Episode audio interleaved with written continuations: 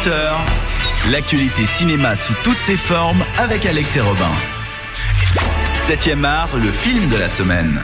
Et le Dis film donc, de la t'aimes répéter les choses, mon cochon. Mais oui, le film de la semaine, c'est Ben Hur, justement. On en parlait à l'instant avec euh, avec Thibaut qui nous présentait la version de 1959. Rappelons quand même qu'il y a six adaptations cinématographiques. C'est à la base un roman de Lou Wallace.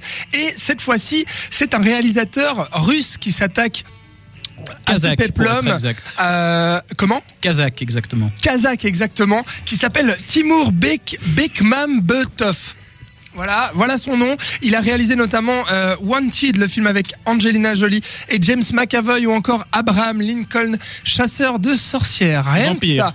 Voilà, donc le film est sorti hier et Empire. Maître C'est- pas, c'est pas ton jour, hein, c'est pas ta rentrée. Tout va bien, merci. Euh, et donc le film est avec Jack Houston qu'on a vu Pas notamment du tout, c'est avec Leonardo DiCaprio.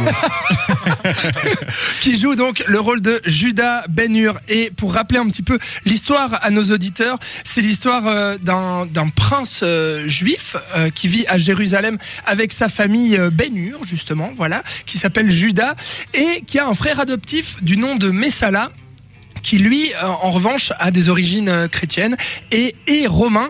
Et au moment où euh, la Judée est sous l'emprise de l'Empire romain, donc en plein pendant Jésus-Christ, justement, puisque ça parle beaucoup de ça, notamment, enfin en plein pendant Jésus-Christ. en plein- Non mais vas-y Pierre, si tu veux, raconte l'histoire, hein, je te laisse. Non, il y a pas de souci. C'est que tu me rappelles une scène de baignure, en fait. D'accord. La scène des rames, c'est ça Exactement. Très bien. Eh bien voilà, non mais c'est juste pour rappeler un petit peu l'histoire et son frère va le trahir puisque il va rejoindre l'Empire romain et euh, le, lui faire perdre son statut de prince et le rendre esclave justement. Et Ben Hur sera alimenté que par la soif de vengeance pour tuer son frère dans une fameuse course de chars. Le tuera, tuera le, tuera pas.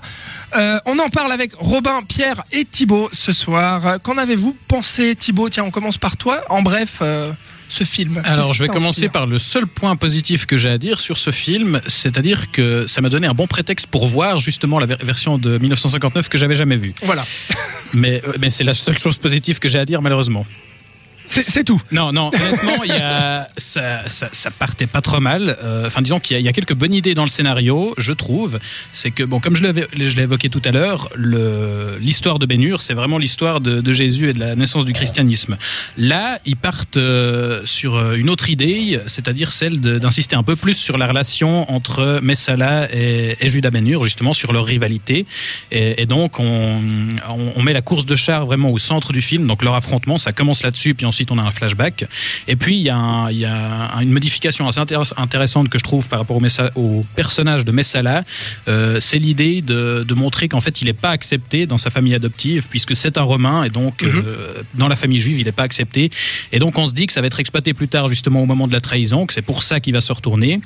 Et en fait, non, parce qu'au final, il n'a pas le choix. Et donc, euh, tout ce qui a été mis en place ne sert finalement à pas grand-chose. Et c'est un peu à l'image du film qui met en place quelques éléments, mais qui sont pas du tout exploités au final ou très mal. Donc ça ne sert pas à grand chose finalement, Robin. Euh, juste pour replacer, donc euh, Robin et Pierre n'ont pas vu le film de 1959, donc Si. ils. Si Si, si, je l'ai vu il y a très longtemps, mais je l'ai vu. Ah, il y a très très longtemps. Ah ouais, mais je l'ai vu quand même. D'accord. Alors du coup, quelques souvenirs peut-être, une comparaison entre les deux ou? Ah ouais, c'est vachement, vachement de la merde, en fait. Euh, non, c'est, écoute, euh, je, je pense déjà, pour être tout à fait honnête, que si c'était pris, disons, de manière totalement indépendante, ce serait un mauvais film. Et pris en comparaison du chef-d'œuvre de 59 dont on vient de parler, c'est du moisi caca, en fait. Et je, vraiment, je pèse mes mots.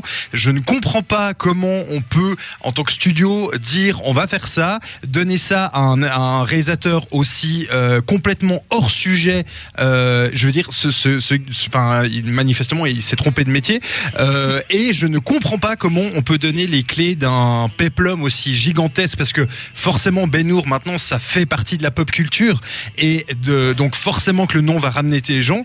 Et comment tu peux remettre ça sur les épaules de ces quatre, enfin de ces euh, trois, quatre acteurs? Bah, Je pense bien sûr à Messala, à Judas et aux deux nanas euh, euh, principales entre guillemets qu'on voit souvent, qui sont mais d'un ridicule, ils n'ont aucun charisme, ils jouent mais mais comme des pieds.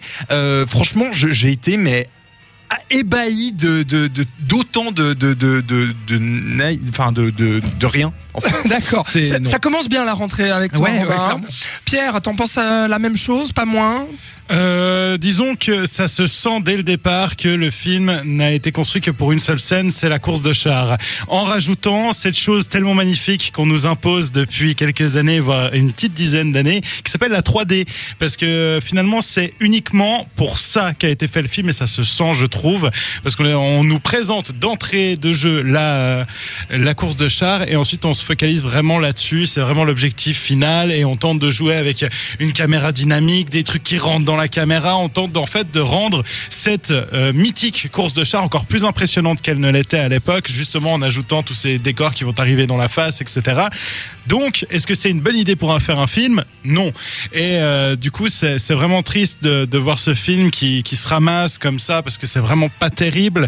Même si on peut quand même lui laisser un rythme plutôt agréable, je me suis jamais ennuyé, pour être euh, totalement honnête. Le, le scénario tient relativement la route. Et justement, comme disait Thibaut, bah, ça m'a plus chauffé euh, qu'autre chose pour voir le film de, de 59. Euh, c'est peut-être ce que, ce que pointe Pierre du doigt là, c'est assez intéressant. C'est le fait quand même que le film est construit en fait autour de, cette fameuse scène de char. Et est-ce que tu trouves toi aussi Thibaut que on le sent vraiment euh, tout le long du film, que on attend cette scène, on attend cette scène, et qu'on essaie de développer un récit autour? Est-ce qu'au final ce récit tient la route? Est-ce qu'il y a quand même quel- quelque chose d'intéressant à retirer de ça? Est-ce que les personnages sont écrits? Ou est-ce que vraiment c'est le néant jusqu'à cette course? Alors clairement, cette course, elle avait effectivement teasé tout du long. On revient à plusieurs reprises. On montre même Messala qui s'entraîne euh, à courir avec ses chevaux, etc. Et, et on souligne bien que le, le cœur de l'histoire, c'est vraiment ce- cette opposition entre ces deux demi-frères et euh, euh, demi-frères, euh, frères adoptifs. Euh, et du coup, en fait, le problème, c'est que euh, Jésus et tout cette, euh, cet aspect euh, naissance du, du christianisme, montée du, du Messie, etc., est complètement mis de côté. Ce coup-ci, bon, on montre le visage de Jésus déjà, et, euh, et on ne lui donne en fait du coup plus aucun charisme. Parce que dans les versions précédentes, le fait de ne pas montrer son visage, dans la version 1925 d'ailleurs, les, les scènes euh, où il apparaissait étaient colorisées pour l'occasion. Donc on mettait vraiment en avant que c'était bah, le, le fils de Dieu, quoi. Ouais. Et, et puis là, bah, c'est un touriste comme un autre qui, qui, qui, coupe, qui du bois et puis enfin qui fabrique Qui des va aller chaises. donner de l'eau euh, aux Et, esclaves et on sent pas du tout. euh, le- le- Il y, a- il y a une scène justement où Ponce Pilate dit oui, il faut se méfier de celui-ci, il va devenir dangereux. Euh, et en fait, ils, euh, ils auraient pu mettre cette scène-là euh, dans, une, enfin, dans un moment où on voit justement Jésus qui, qui prédique et qui, qui donne des enseignements. Mais là, non, en fait, c'est juste qu'il empêche deux trois pecnos de lancer des, des pierres sur des lépreux. Donc on se dit ah bon, euh, et puis euh, il se dit que ça peut de- devenir une menace. Enfin, on, on sent à aucun moment vraiment le, le Messie naissant et, et la menace que ça peut devenir pour, pour le- l'Empire romain, je trouve. Donc non, de ce point de vue-là, c'est loupé. Et comme les deux sont censés être liés, le- la montée de Jésus et euh, la relation entre les deux frères, et, et que des deux côtés c'est pas travaillé, pour moi ça, ça fonctionne pas. On va revenir justement dans un instant sur euh, cette histoire euh, de, de la religion, cette base euh, justement qui est, qui est menée tout du long avec euh, justement la, la crucifixion de Jésus. Tu en parlais euh, tout à l'heure. Euh, et puis on aura votre avis justement, Robin et Pierre, là-dessus sur est-ce que Jésus est bon ou pas? Est-ce qu'il y a des idées intéressantes autour de la Bible? C'est dans un instant. Ne bougez pas.